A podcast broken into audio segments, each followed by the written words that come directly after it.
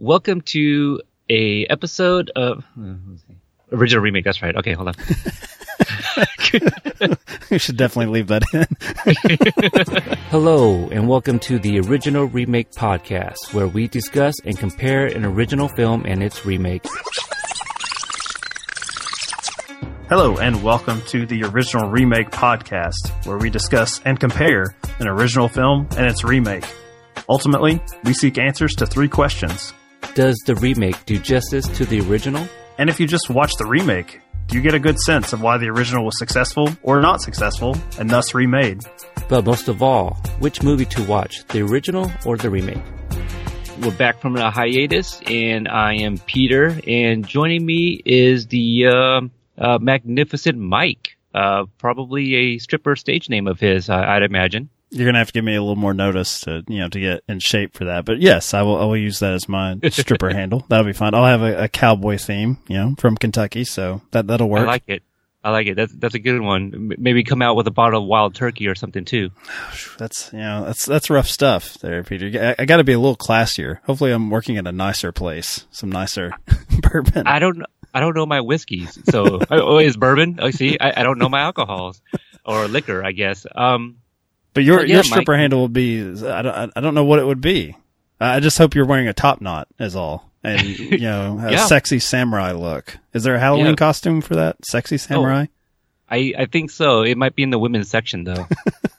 it it might be. You know, maybe some wooden uh, wooden uh, flip flops too. You know, or something like that. Uh, but uh, we are back. It's been a, a very long hiatus, sir. Uh, I want to congratulate you on a uh, tying the knot. I thought you were going to congratulate me on uh, having the commitment to watch all three plus hours of Seven Samurai because so far that that's been more of a commitment than marriage. Well, you know, I mean, that's why we've been on this hiatus. It's taken us that long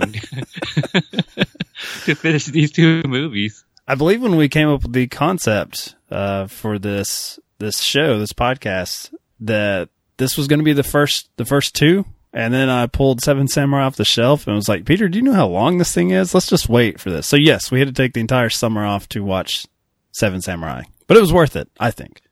Yeah, uh, absolutely. I mean, uh, for those that have followed us or even new people, hey, you know, thank you for uh, giving us a shot, even though uh, we haven't had an episode in a while. We've done nothing cover, for you, but thank you.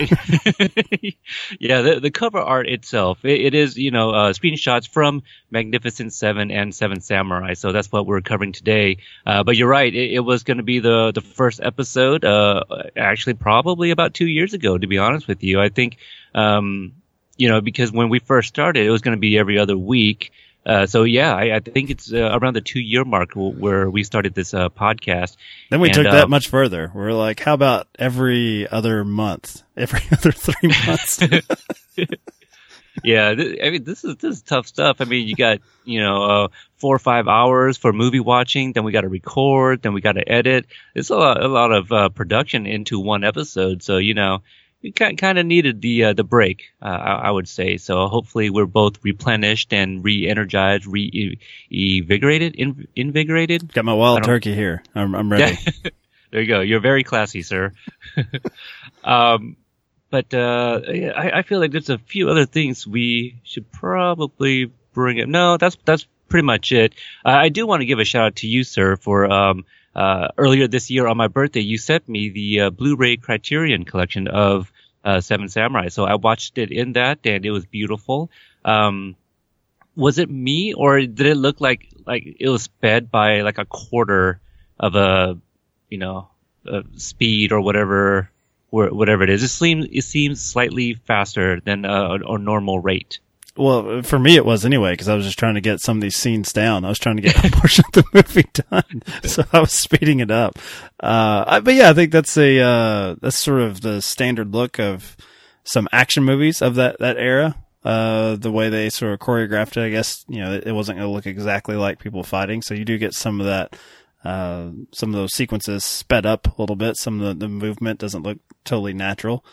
Um, but I have to say, I'm very impressed with the uh, use of fire in this film. That seemed quite dangerous because I know there was no CGI then, and uh, these these actors were working with a lot of uh, burning uh, properties and and their their wives and peasants running into burning buildings. So I don't know. I'm glad you got to see it in glorious Criterion Collection Blu-ray, which you usually make fun of me for for for having on my shelf. Yes, well, I mean, because yours are never opened. I mean, that's why I make fun of you. I mean, at least I opened up mine to watch it. Uh, I, I did, and you know the the sad thing was I was uh, I was putting together some podcast stuff, and so I was like, yeah, I'm just gonna go ahead and start the movie. I was like, I'll I'll go you know find my copy uh, in a minute, but in the other room, and I was like, oh, it's on Hulu, and I started watching it, and then I felt bad. I'm like, you know, I own a really nice, expensive version of this, and I'm still watching it on Hulu. I'm still just streaming it because I'm so lazy. So I forced myself to open my Seven Samurai Criterion, and uh, but I haven't dived in. I didn't have time to dive into the special feature, so apologies to our listeners that expect this to be a you know an expert opinion on this. I, I didn't get to listen to the commentary because uh, we would have to take three more months off. So we're just, we're just gonna, I'm just gonna talk about the movie. I don't know about you, but just basically my, my first reaction, first time watch. Yeah, yeah. Um, the, I'm, I'm glad you didn't watch it on Hulu because we'd probably have to take another two months with all the commercials, you know, in, in between. That's true. But uh, let's let's talk a little bit about the movies that we are covering. Um, like uh, like we do, you know, I will uh, briefly summarized uh, the original movie, and you do the remake again for those new listeners. And hopefully, we still have our uh, subscribers, all two of them, uh, which are you and I. So, so we're here. Thank you, Peter. Uh, seven, yeah, yeah, no problem. Uh, so, Seven Samurai. this one came out. Um, I got April 26, 1954. I'm not sure if that's like the Japanese release date or the American release date, but just taking this uh, from Wikipedia here, but it's directed by Akira Kurosawa. Uh, screenplay also by him, with also uh, Shinobu Hashimoto, Hideo Oguni, and uh, whew, man, I'm gonna butcher these names, but um, I'm just gonna read off the samurai uh, characters. We got Toshiro Muf, uh, Mifune as uh, Kuchio, Kukuchio, the sexy Taka- one. Y- very sexy. The one that shows off a lot of leg in fight Yeah, scenes he- for whatever reason. He's uh very beastly. Take that however you like. Uh, Takashi Shamu- Shamura as uh, uh, Kembe. Um, that's the, the the leader basically. Uh, Daisuke Kato as um, Shishiroji. Uh, Isao Kamura. You know, hey, I took French just just so you guys know. Uh, Katsushiro Akumaru uh, Minoru Chiaki as Heihachi, uh, Seiji Miyaguchi as Kyoto, and Yoshio Inaba as Gor- uh, Gorobe. Did you catch all of that? I, you know, I trust you on that. Okay. I, uh, you're far more cultured than I am. I, I think I took French and just basically goofed off in high school. So, uh, you know, I, I'm always thankful that as the, the proud dumb American of the show, that the format dictates that I introduce the remake, which is usually the dumb American version. So it's much easier on, on me. Uh, this episode we'll be talking about the original Magnificent Seven, 1960, which uh, you mentioned the release date of Seven Samurai. It came to America a couple years later, so they were actually pretty quick as far as getting this turned around. It was four years later, October 23rd, 1960, directed by John Sturges, written by William Roberts, and it stars Yul Brynner as our leader, Chris. Uh, we have the nemesis of the town, the leader of the, the bandits, uh, is Eli Wallach, who I think made a habit of playing like a villainous part in westerns. I think he's the ugly from G- The Good, Bad, and the Ugly. Steve McQueen um, is basically the right hand man of uh, of Chris. I believe in the newer version, this is kind of what uh, Chris Pratt is supposed to be. This is played by Steve McQueen, who is of course much cooler than Chris Pratt. And we also have uh, Charles Bronson is a name that uh, people will recognize from the Death Wish series in the 70s. And he is uh, playing Bernardo, who uh, is the most liked by children, apparently, which made him the character that I dislike the most in this film. and uh, James Coburn, who is uh, basically playing the, uh, the the talent here. He's like the the MVP of the crew, which uh, we'll see in both versions of this, uh, and in the newer one also, uh, is a fan of using knives and is just, I guess, the most skilled of the Magnificent Seven, most skilled gunslinger. So those are the names that you will recognize. Uh, Robert Vaughn as Lee, maybe. Um, who is playing uh, the sort of the conflicted gunslinger who's uh, not totally sure of himself, kind of a trait that they took in the newer one and placed in the Ethan Hawke role. So, uh, like Seven Samurai, this was also a first time watch for me. I actually went backwards. I've gone from the newest Magnificent Seven 2016 version to 1960 and then back to 1954 for Seven Samurai. So I did not watch them in the appropriate order, which I tried to do.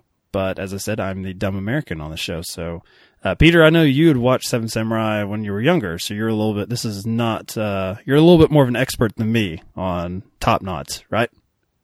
Uh, I, w- I wouldn't know about expert, but uh, yeah, you you definitely Benjamin Button uh, this watch here. Good. Um, Compare me to Brad Pitt. That's fine. I accept it. Yes. There you go. Uh, yeah, it, Magnificent Seven and Seven Samurai. Both of these movie uh, uh, movies I did watch. I probably want to say junior. No, no, it was senior year. Seven Samurai we actually watched in um, my art class and not art as in like arts and craft, but arts and literature. Uh, my, my teacher, he put this on and I think it took, uh, took us like three days, you know, to finish it because it is so long. And I think, you know, we, uh, took the entire class to, to, to watch parts of the film. So after having watched Seven Samurai and enjoying it so much, um, I decided to seek out the, the 1960 Magnificent Seven and you, know, I still haven't figured out if uh, I I enjoy westerns, but it's really hard to find like really good ones. I know in other podcasts you've referenced like Open Range, which I also mm-hmm. enjoyed, but I, I haven't seen like a whole lot of them. But I do enjoy um, watching a good one. You know, so Magnificent Seven, I think it was uh it it didn't do it any service watching it after watching Seven Samurai because I don't think I enjoyed it as much because there were a lot of elements taken right from the original movie. You know, I mean, it is a remake, but um, so watching it for this review, I still remembered some parts of Seven Samurai, but for Magnificent Seven, it was almost watching it for the very first time. Hmm. I remembered very little of the uh, Eli, Eli Wallach character, Calvera. Um, I barely remember any of the interactions amongst the Magnificent Seven. So yeah, very little did I remember from from that 1960s western. Watching them so close together on on well, I would say back to back nights, but that's only because I had to split up the Seven Samurai from like one evening to the morning to to finish it up. Uh, the one thing I was most taken with in the remake, which you know they they lose an hour, almost an hour and a half, so certain stuff gets dropped. Um, this includes a lot of the sort of interactions with, I guess, the, the peasants in Magnificent Seven, as they call them, and the, the farmers in Seven Samurai. There's a lot of downtime. I mean, there's downtime in both. I mean, Magnificent Seven is two hours and eight minutes, so it's not a short movie. But they really uh, focus on the dynamic and the differences, I guess, in lifestyle between the samurai and the farmers. Um, you, you get a whole a bit with uh, the how the, the farmers are afraid of them, which is also in Magnificent Seven. But then you you I think you have a more extensive training with them, more extensive bonding. Which you, Magnificent Seven, I think the gunslingers are just treated as as heroes who kind of come in and uh, you know show the kids you know how to shoot some guns, but for the most part they're there to to play defenders for this town and then leave. And I think Seven Samurai there's much more of a bond but the thing, the one thing that I really do like more about Magnificent Seven is you mentioned Eli Wallach, and I just like his villain much more so than I thought I would because the villain in Seven Samurai, uh, I don't, I don't really think they give him any sort of like interactions with the with our heroes. Do you? As far as I don't remember these extended sequences, like the Eli Wallach basically is like it's like he has this respect for these gunslingers and has multiple instances where he's uh, has this dialogue exchange where he's asking them to to leave or saying, you know, we you know we should work together. We should, you know, why are you still here? All these things, and I, I felt like as much as they could, they fleshed out the villain more in Magnificent Seven, whereas in Seven Samurai, it's like just this thing that's going to happen. It's just like the bandits are coming. Yeah, no, I completely agree with that. Um, that's what I do. That's what I do like about Magnificent Seven a little bit more uh, is just because of the, the, the, you know the lead bad guy. The what I really do like about Seven Samurai is how well they flesh out the the the, the villagers, you know, mm-hmm. the, these peasants, and that's what my that's one of my biggest gripes about the the remake of Magnificent Seven was that I felt like I, I didn't care for any of the townsfolk, you know, because in in the in the remake of the remake of a remake, the that that one is uh, all white folks, you know, in a uh-huh. in a in a you know western town in uh was it New Mexico or something, or I am I thinking of another movie? In, uh, the newest one's in California, I believe. You know what? I just reviewed Young Guns recently. That's why I thought New Mexico. And you're all over the place. Uh, Westerns. Sure Good lord. yeah. Uh, okay. So that's what I do. That's what I do like about Seven Samurai because they really flesh out the characters. They give a lot of characters so many backstories and well, not not so much backstories, but uh, they they for me, I buy in to to everyone, and I and I understand why each of the sa- samurais want to help out, you know, these villagers. You know, the the the one character with his wife, you know, who he mm-hmm. runs into later on. That's a very emotional scene. Um, the is it the same guy that, that has a daughter, or is that another villager where he cuts off the hair of the daughter? I believe that I believe that's a I don't you know I don't really know as far as I, I believe it's a different villager though okay, they they look a lot alike, and I can say that because I'm Asian. But uh, also, they really uh, they like the the balding hairstyle. They they really do. I mean, they they uh, admire these uh, samurai so much that they try to you know mimic their haircuts too.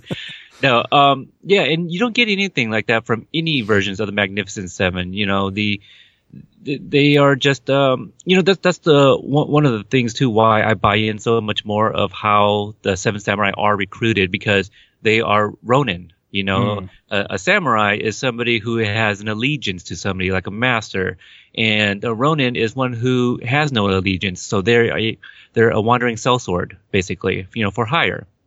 So that's why I like the part where Kembe, you know, he's just, uh, you know, he's in I, I, don't know where where are they actually hanging out at, at, at this this room, and they're just having like uh, little by little they're they're just looking for the right person to walk on by, you know, as opposed to Magnificent Seven, you got Yul Brynner and Steve McQueen just kind of wandering around like, oh hey, we've heard about this guy over here, you know.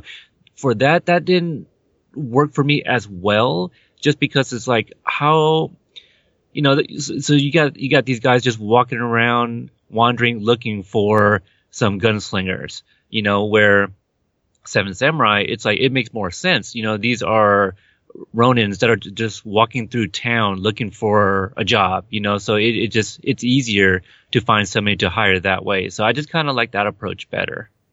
I think it's it's definitely a, a difference in genre. Um, the westerns are trying to really push these men as some sort of legends. So you you, you look at you know Yul Brynner's character, who's very uh, accomplished, and and he's the one that they these villagers go to looking for help, and so you, you see his capabilities, and you see. Uh, him say, "I know a guy, a guy that I respect." So instantly, the audience respects his choices because we see how skilled he is as a gunslinger. With Seven Samurai, it, you know, it's a, it's a time of chaos. Clearly, like, uh, and uh, I mean, there's a little bit of that in the Old West, but I don't feel like the story and the world that we're in in Magnificent Seven is as chaotic as that. Like, just the fact that it's you know it's a war torn country. I mean, it's a time of exploration where anything can happen in the West. Like you know, new towns are propping up. But I think Seven Samurai, and you see that like emotionally with a lot of the characters. You're you're saying that you know the relationships get more fleshed out. Is it's kind of like a story about of loss, and we we have the one uh, samurai who is actually a you know he's the son of a farmer who he has this scene where I'm talking about the the sexy one, uh, Toshiro uh, Mifune. I don't know if I got yeah. that right.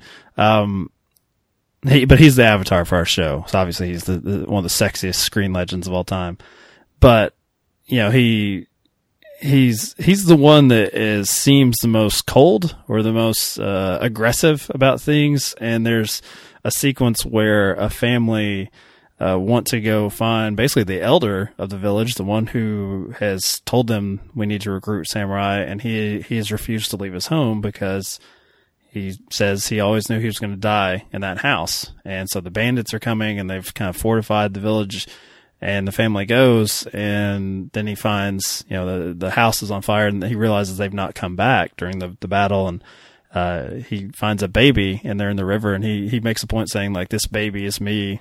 You know this is basically this is my life. Like he's going to turn into me because uh, this is an experience I had. This is how I lost my family None of that's in Magnificent Seven. I do think you were talking about westerns earlier. I don't know if American audiences would have been that comfortable in 1960 to see western gunslingers uh, emote in that way. The closest you get is at the end of the film where uh, the one gunslinger who has been basically trying to figure out and kind of slightly interrogating uh, these villagers uh, asking if there's like gold or silver, like a mine somewhere, if that's the reason that these uh, bandits keep you know coming back. Uh, he he he wants like basically on his sort of deathbed after he's been shot. Uh, he wants to still believe that they were fighting for something greater, like gold. Like it couldn't have just been saving these peasants.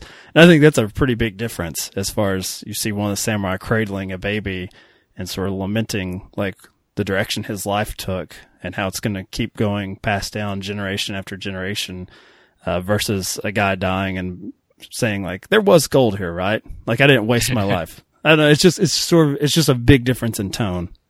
It, it really is. Um, that scene with uh, Kikuchiyo uh, that you talk about it is very emotional because throughout the movie you see him, you know, his mannerisms are that of basically a combination of a gorilla and a dog. You know, like uh, for for a while it kind of bothered me. I'm just like this guy's just really over the top but uh, he's he's gone through quite a bit, you know, in in that scene where he is cradling that baby in, in the water, it is it's very emotional, and that's the first time you really see like um see his character kind of humanized. Uh, so yeah, I, I really like that. I'm trying to think like what scenes um had anything close to that for me. Uh, I, I don't know if there really was anything like Robert Vaughn's character. Uh, the funny thing is like I know his face from a lot of things, but the only thing that pops into my head is freaking Superman four. You know, no, I'm sorry, part three with uh, Richard Pryor. He was in part three, and he was the bad guy in there. And uh, I did not. He, oh gosh, he, he had some pretty bad acting scenes for me anyway. Uh, like th- there's one scene he's waking up in the middle of the night having a nightmare, and I just thought that was uh that was a little cringy. Mm-hmm. And then also his death scene where he just like face, face plants into the wall. Um, I thought that was kind of unnatural, but uh, I guess kind of shows the times a, a little bit there. Yeah, and I think that's you know it's his scene that works better in that regard is where I believe Steve McQueen's character, uh, when he's demanding payment for this this thing they're going to do to save this town, uh, says that'll twenty dollars will settle up his rent, and Steve McQueen is accusing him of you know living high on the hog and basically having um, pre- being a pretty well-to-do gunslinger, and he smarts off, and he was like, "Yeah, basically live in the back of a you know a store, a dry goods store, and I get one can of beans a day." Um, and that's I think that's about as much as I want out of those characters as far as their backstory. Just because the way they carry themselves and the fact that you are losing about, you know, an hour and change.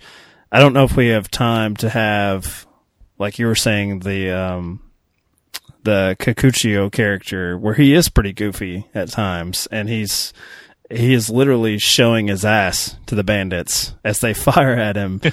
um, I think that works better because you spend so much time with him as like the drunken jackass that when he's, you know, cradling uh, a baby, you know, uh, with in the water with flames around him, that's a very mel- melodramatic moment. It catches you off guard, and maybe when they tried to do that with Robert Vaughn, they they hadn't earned it as much, and it was, as you said, it was just a little more off putting, and maybe they just need to be Western gunslingers. They need to be the man with no name. I, I don't know. The, the most I think that I get out of it is the, the kids who say that they're going to like, um, have this grave site and basically, you know, take care of, uh, I believe it's the, it's the Charles Bronson character, take care of his grave. Like they promise him that because he's their favorite. And he just has this sort of look on his face like, gee, thanks. let's, let's hope it doesn't come to that. That's what I feel like works better um, in the West, uh, in a Western genre. But uh, I don't know. It's interesting because I guess you know samurais, especially the this story is taking place. Was it like the mid 1500s? I believe. Yes. Uh, I want to say late, but I mean 1500s. long ass time ago. Yes. Um, it's just something that you know we don't see as many samurai movies, and maybe our expectations of how characters in westerns are supposed to act uh, is just a little more defined. Because I don't know how many samurai movies I've even seen. I mean, I know I've seen one starring Tom Cruise. I was about to ask you that if it was the Tom Cruise one. yeah, the white guy as the samurai. You know, I bet you if they made remade Seven Samurai as opposed to like the the new Magnificent Seven, probably would have had about three white guys in there, maybe four, actually maybe five. Now that I think about it, um, all playing Asian characters. I mean, Yul Brynner, you know, uh, he himself did one in uh, The King and I, but um, yeah, the uh, Charles Bronson, I really, I really did like him in this one, and my God, he looks so much bigger, you know, when he was a lot younger, Mhm. because I'm more familiar with him from you know the '80s. Uh, Yeah. And he just seems a, a lot a lot smaller. You shrink when you Um, get old, man. Eli Wallach. Apparently, You ought to see how tiny he, he's basically like a little gremlin in uh was it Keeping the Faith with Edward Norton and Ben Stiller. A- oh, he's in that, huh? yeah, Okay. tiny tiny man at that point. Um, I've seen it just uh, just one time when it first came out, and I think I only watched it because what wasn't it directed by Edward Norton? it was, yeah. Yeah, it was his debut. Yeah, so that's the only reason I watched it. But um, yeah, Charles Bronson, like I guess his character was half Mexican too, you know. So Mhm. there was a, a bit of a throwaway line, and uh, you know, in in uh, comparing it with like uh, how kids are treated uh, in both movies, like the Seven Samurai, the very first time we see like the uh, a kid, it's one that's being rescued by our our lead uh, Kembe, you know, where he kind of poses as a monk to um, thwart this thief who had Cuts off a- the top a- knot too. Gets rid Yeah. of it. Yeah. Yep, shaves it all off. And I, I, I do like this recurring theme of how he's always rubbing his head throughout. Yeah. Too. I don't know what that means, but I, I do like that little touch. Mhm. Um, and then you got Charles Bronson's character who slaps a kid for like calling his parents cowards. so I thought that was pretty funny. Uh, in contrasting, uh, Yeah. on how they treat a kid. different uh, different sensibilities there. Uh, I, I will say, you know, talking about the the leaders that I feel like Yul Brynner is the one who probably loses the most as an actor, as far as like when you chop down the runtime. Because I, you know, watching this one before Seven Samurai, I was really taken with how you know Kembe just like how much there is of him as far as uh, he's fully three dimensional. You know, he, he laughs. You know, he, he gives advice. He's not he's not just the the stern stoic. Basically, let's get the group together. He's not just playing Danny Ocean like you kind of accuse Magnificent Seven of being, like just getting the the gang together. And I don't, I didn't really like. I wouldn't say coming out of Magnificent Seven that that's the part that I, you know, I would want to play as an actor. It's very reminiscent of the newer one with Denzel Washington, where I feel like he didn't really, you know, he just is playing stoic, and there's more interesting roles like you know uh, beneath him. I mean, the fact that I find that the villain is the most interesting in Magnificent Seven. I don't know if that's a good or bad thing. I think it's good for that role, but uh, it probably shows that they didn't do enough with the the gunslingers as much as they do with the the samurai because I think there's there's pretty dramatic arcs there uh, with those characters and the the bonds that they have, especially his uh, the young one. You know, the the one that's I guess you get a mixture of in Magnificent 7 Uh, the young one there is kind of he, he's a cross between. Um, Kikuchiyo. yeah, yeah, because he's the one that's also kind of crazy, and he, you know Yeah. he's they they mimic the the drunken scene where he's you know insisting that he's going to join uh, their gang and be a part of this this mission. Um, but it, With it the, the clapping scene, right? yeah, yeah, but it you know it doesn't. Yeah, I mean he, he's threatening them with with gunfire, and I never feel like with Kikuchiyo that he's that it's that threatening. Basically, he's he's chasing around someone who hit him in the head. Like he's he's totally Yeah. in his rights because he just got whacked with a stick. Um, and I, I felt like you know that, that's a that's an interesting way to sort of condense the runtime. But I really miss the the sort of mentor between the the old and young that you get in Seven Samurai, and I don't I don't know if it quite you know works in Magnificent Seven by also having him be you know because he's not a likable young guy. I mean, he's getting drunk and threatening them with weapons, and it's kind of kind of crazy. So I liked it better when those characters were split as two distinct individuals in Seven Samurai. Yeah, it's kind of like uh, kind of like what they did with uh, The Departed. You know, taking it back to our was that the first episode? That was that was the, okay. our second choice after you know, okay. Seven Samurai was you know seventeen hours long. That they and that's kind of what they did with like the the love interest, right? The uh, mm-hmm. uh, Vera Farmiga uh, character, she was the combination of the the two love interests from the um, Infernal Affairs. So yeah, it you know like uh, he starts off like Kikuchiyo, you know, when he's following like Yul Brynner and Steve McQueen to uh to go bury the the engine, uh, you know, in in the, in a white man's cemetery, you know, so he's like, you know, again the mannerisms are kind of animalistic, you know, and and then the drunken scene with the clapping, yeah, and then and then he turns into the the young samurai, you know, that has the the love interest, you know, uh, and, and, this one, well, I guess it's the same thing, you know, it's a, a love interest with uh, one of the uh, the the young village women, and um, what what are your thoughts about that? Like, because Seven Samurai is already long enough, do you think that that maybe is something that we could have uh, done without, you know, this little love love story subplot. If I'm if I'm getting out my you know studio interference, if I'm getting out my Edward Scissorhands and chopping this up, it is probably the love story. It's the you know the father's uh, fear of these samurai coming to town and losing his daughter to them. Because I mean, it does make sense because you're just bringing in you know hired swordsmen and you know, you made the point earlier about they're not necessarily samurai. They're at that time they're ronin. They're masterless. So you're really just bringing in just a hired gun, and you don't know who their allegiance is. You don't know what their morals are really, other than they're they're good at violence. But it does go on for an extended period of time, and that that is the part of the film where I started to look at the watch. I started uh, hitting the the PlayStation controller to be like, how long have I been watching this? How much longer? Um, and they have a little bit of it in Magnificent Seven. I think the the biggest thing is it's just much more important culturally in Seven Samurai at that time period, um, because you know it was uh, basically about their your your lot in life, and if this daughter could be married off to someone respectable, and that's the the interesting part about Seven Samurai is that clearly these are very capable men that are brought in, but they're not necessarily respected by the farmers. You know, they're still they're kind of treated as like at least initially as like these wild beasts.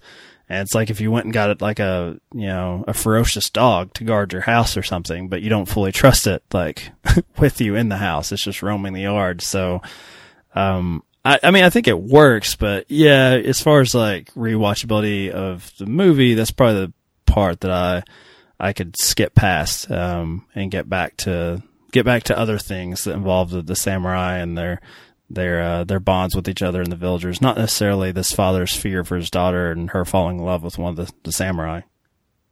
You know, uh, another thing I really do like uh, about Seven Samurai is I forgot how how funny it actually really is. Yeah, you know, down to like some of the village people with with like their um, really cartoon cartoonish expressions on their face. Like there's just this one sad ass looking villager. He's just he's you know who I'm talking about? He's no. like he's really old. but I hope he's, he's listed on IMDb as sad ass villager. it's um I'll have to get a screenshot send it to you, but he's just he's got this he looks like he's crying all like all the time. Um just his I think he's the one that was um that uh, he was supposed to be guarding the rice the rice jar. Oh yes, you know, in the middle well, of the night. I think it was him. He's got a very good reason. You know, I mean, it's they're out of the food. Entire, the entire movie though, just you know, oh, okay, you know, like resting bitch face. It's like resting cry face is is what he has. But um, one of my favorite characters is, uh, and this is where most of the the comedy mm, maybe not most of the comedy, but it's it's the the guy who's kind of equivalent to the James Coburn Coburn character.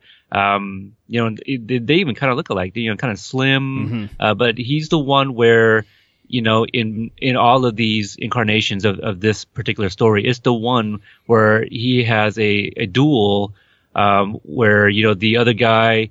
Uh, is like, hey, no, you didn't win. Let's do this again for real this time. You know, that guy. Mm-hmm. So, you know, when we first see him, is very tense, except for the guy he's fighting is just so fidgety that it comes off very comical, you know, and uh, I really like that. But my favorite scene from him that really, uh, uh, really stuck in my, stuck in my head ever since high school was the part where they're talking about that, uh, they want to go get this musket, you know, from, from the villains. And so he's like, um, one guy tries to run off and, and he goes, hold on, no, let, let me do it. You, you'll die. And so he go, so he takes off, which I like this transition too. It's a swipe. And, you know, we mentioned how there's like fire, like throughout this movie. And so to, to show the passage of time, the fire has been put out, uh, you know, and all you see is smoke. So we're assuming a few hours. He comes back, you know, he's just walking on nonchalantly. He's like, Oh, here's a musket. Oh, how many did you kill? Oh, two down. And then he just takes a nap, you know, so it just, it, it's very subtle and, and, it just worked. And I just thought it was, it was really funny. That also, that sequence, you know, works better given the length of the film and that, you know, it's, it's what inspires, in, in, a very negative way for Kikuchiyo to prove himself as well. And so it's very, I think late in the film, you know, there's only about a half hour left and, uh, he's gone and pulled a similar tactic and has let, you know, he's let, left his post basically to go steal a musket. And you see, you know, they lose, they lose, you know, allies, they lose a, a comrade um, and doing so. And that's that's where Seven Samurai is just a little more, you know, it's three dimensional. Uh, whereas Magnificent Seven, uh, I would say Magnificent Seven is truly trying to be a good action movie, a good western uh, mm-hmm. about men with no honor who you know achieve honor by sticking it out, and that's that's why I love that last line from Eli Wallach's villain. Just like you know, a man like you, what are you even doing here? What are you doing here? Um, and actually, even though the, the endings are similar, I, I still I actually like Magnificent Seven's the way they word it better. They're saying the same thing, um, where you have the the leaders in both of these uh, films, uh, you know, commenting on the fact that even though they accomplished their goal and they protected this the the various villages, um, that you know only the farmers win, um, and he says in Magnificent Seven, he says, you know, you know, people like us lose, like you know, we never win. And I thought it's it's a little bit darker than I, I felt like there's more sorrow and uh, expressed in Seven Samurai, where you know they they look up at the grave sites of the, the the lost samurai and the lives that were lost to protect these farmers. But calling yourself losers in Magnificent Seven, I think I just like that better. I don't know. That's just like a that's just a far more bitter ending as far as um, just being you know sad about the loss of life. Yeah, it's uh, it, I can't, I can't say it any better. I don't know what that says about me. That just want the, the heroes to call themselves losers. Yeah, but we're just a bunch of losers. Shit. All right, well, on to the next town. Better luck next time. But uh, yeah, other than I mean, I enjoyed both of these as far as I, I think that uh, it's kind of interesting. Like you know, if I was going to pick, you know, or or tell someone which one to watch. Uh, I, am probably gonna go with Magnificent Seven as far as if I'm just recommending a movie to people, and and you're gonna get like the general story because uh, I do think it's a it's a very good remake. I think it's a very good film in its own regard, um, but it's kind of coming down to like you know often we have a you know a respective friend uh, Margot from a podcast called Book versus Movie, and that premise is them reading the book then watching the film, and you always hear that you know for people like, well, the book was better, the book was better. Th- this feels like Seven Samurai is the book. It's like you know you really have to commit yourself to it. It's three and a half hours long. Uh, it does sort of lag a little bit, and Magnificent Seven, you know, I guess takes the more boring bits out, the the romance or what have you but uh, I feel like you know it's, it's, a full course meal. Like you get more out of it. Like there's there's definitely like the the more powerful scenes are going to be in Seven Samurai as opposed to Magnificent Seven. So um, I think like as a work of art, I would go with Seven Samurai. But I would then if as soon as I recommended it to someone, I'd be like, okay, now you're gonna have you have to realize how long it is. You have to really like sort of buckle down, and it's like almost like giving someone homework. So I don't want it to sound like that, but um, this is kind of a weird split where I really enjoyed both of them, and I understand why the Magnificent Seven sort of deviated uh, where it did, given that it was a different genre and it was for American audiences. Yeah, I, I kind of agree. I mean, we, maybe we just have a push. You know, we we like Yeah. them both. Uh, you know, Magnificent Seven does work well as a. You know, most people still haven't seen Seven Samurai probably Mhm. because of you know the 17 hours cut uh, it is and. Uh, Magnificent Seven, yeah, they, like you said, they, uh, cut off all the excessive, excessive fat, you know, that, um, you know, isn't really needed. What I do appreciate about Seven Samurai is, like you mentioned how three dimensional it is, but like uh, when they are planning, you know, to defend themselves from, you know, the uh, the attackers, they they show you all facets of like strategy, right? There's one point where they're like, hey, let's let's um dress up a, a scarecrow in this gear and see where you know the shots are coming from. So they they show you all different types of planning, you know, and that's what really makes the movie long. You know, it's it's just Mhm. how how much time they put into you know setting up their attack and defenses and things of that nature the the first hour is fun as hell you know because that's Mhm. where you get to meet all the seven samurai. That's where you get to see you know how they uh how, how smart each of them each of them really is. And i'm harking to the scene where uh Kambei's like all right we're gonna sit in here. You guys bring in the guys and just whack each one in the head and and just, let's just see how how uh how, how quick witted they are or whatever. And and then like you know this goes on about three times. One guy doesn't even walk in because he's like all right what's going on here? I there's there's got to be somebody you know behind the door kind of deal. And then later on you know where Kikuchiyo know is like dragged in drunk he, he gets whacked in the head you know like all, all of that works. All of that's extremely fun. You know you, you get this um uh old man the elder from the village which you, you have him in uh, in both movies as well but I like it every time they visit the old man. There's always like this thumping sound, you know, this drumming, and it's like kind of intense, you know. So I, I really like everything about Seven Samurai artistically, and that's who I would recommend this particular movie to is someone that appreciates something like that and has the time to watch something like that. Um, but yeah, Seven Samurai. If you just want something fun and enjoyable, Magnificent Seven. You know, it's just slightly over two hours long. Uh, but for me, uh, of the Seven Samurai or Magnificent Seven, those just those group, I say Seven Samurai has the more uh, the group that I enjoy watching the most. I'm just going to uh, go with Magnificent Seven to, to, as you said, so we can push, leave it up to our two listeners, which I think are you and I. So I guess we'll just have to Yes. settle this a different. Hopefully, one of us will switch our votes. I guess to break the tie.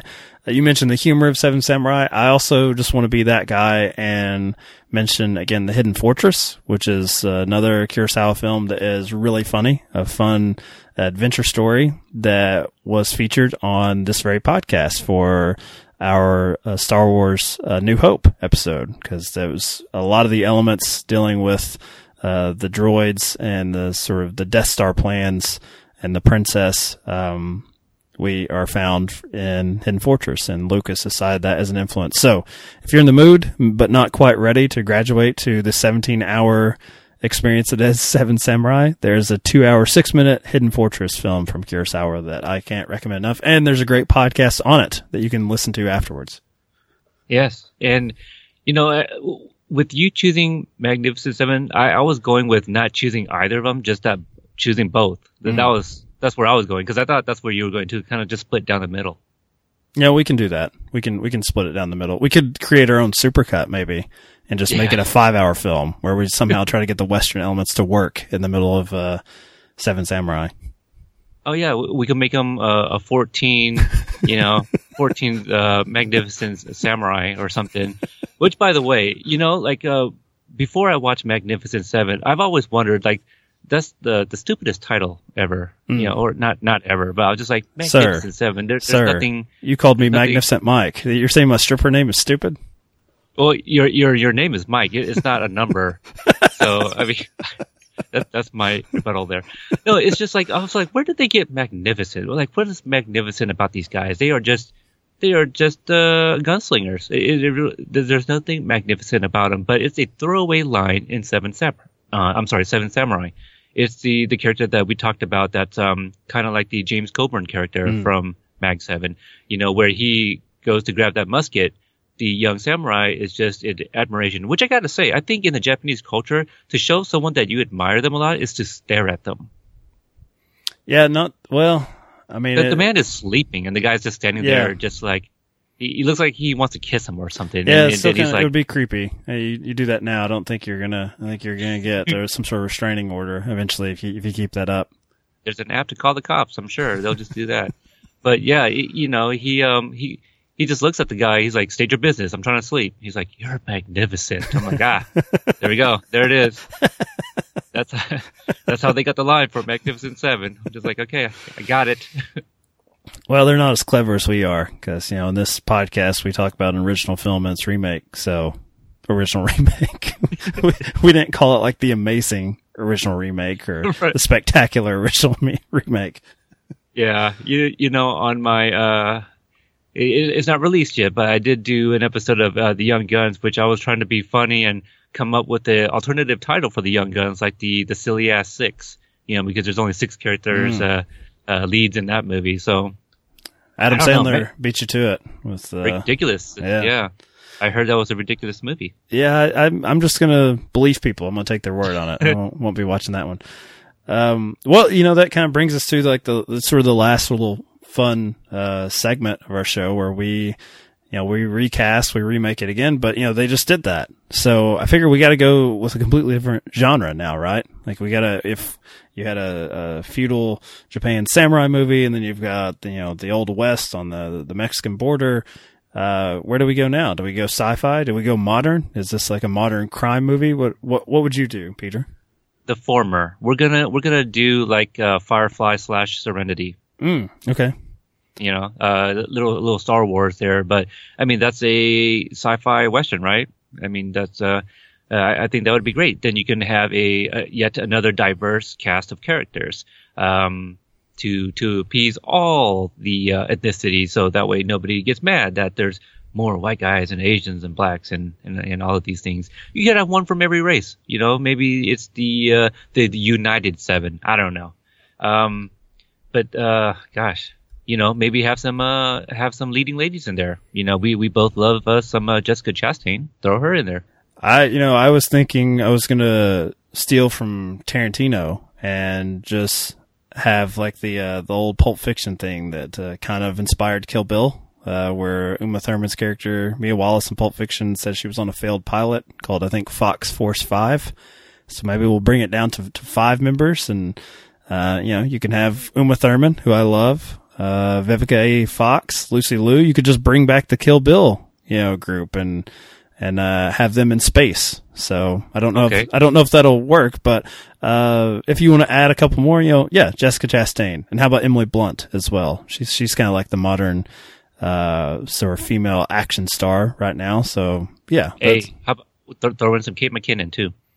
Kate McKinnon. Okay, so she, uh, you know, what is she, is she going to put? But what's she? You know, she's obviously not going to be the leader there.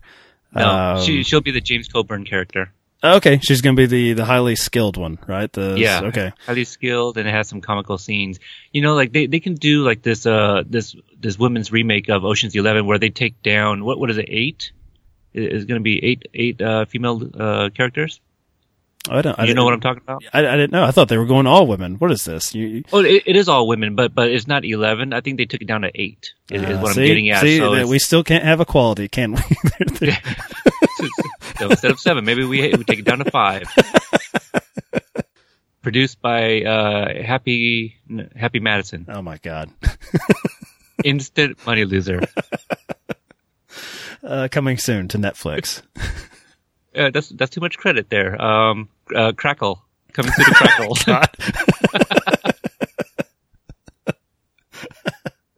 All right, so we lost our uh, Crackle sponsorship. So, uh, you know, where where can people find us, Peter, if they want to interact with us? God, uh, God knows why they would after that.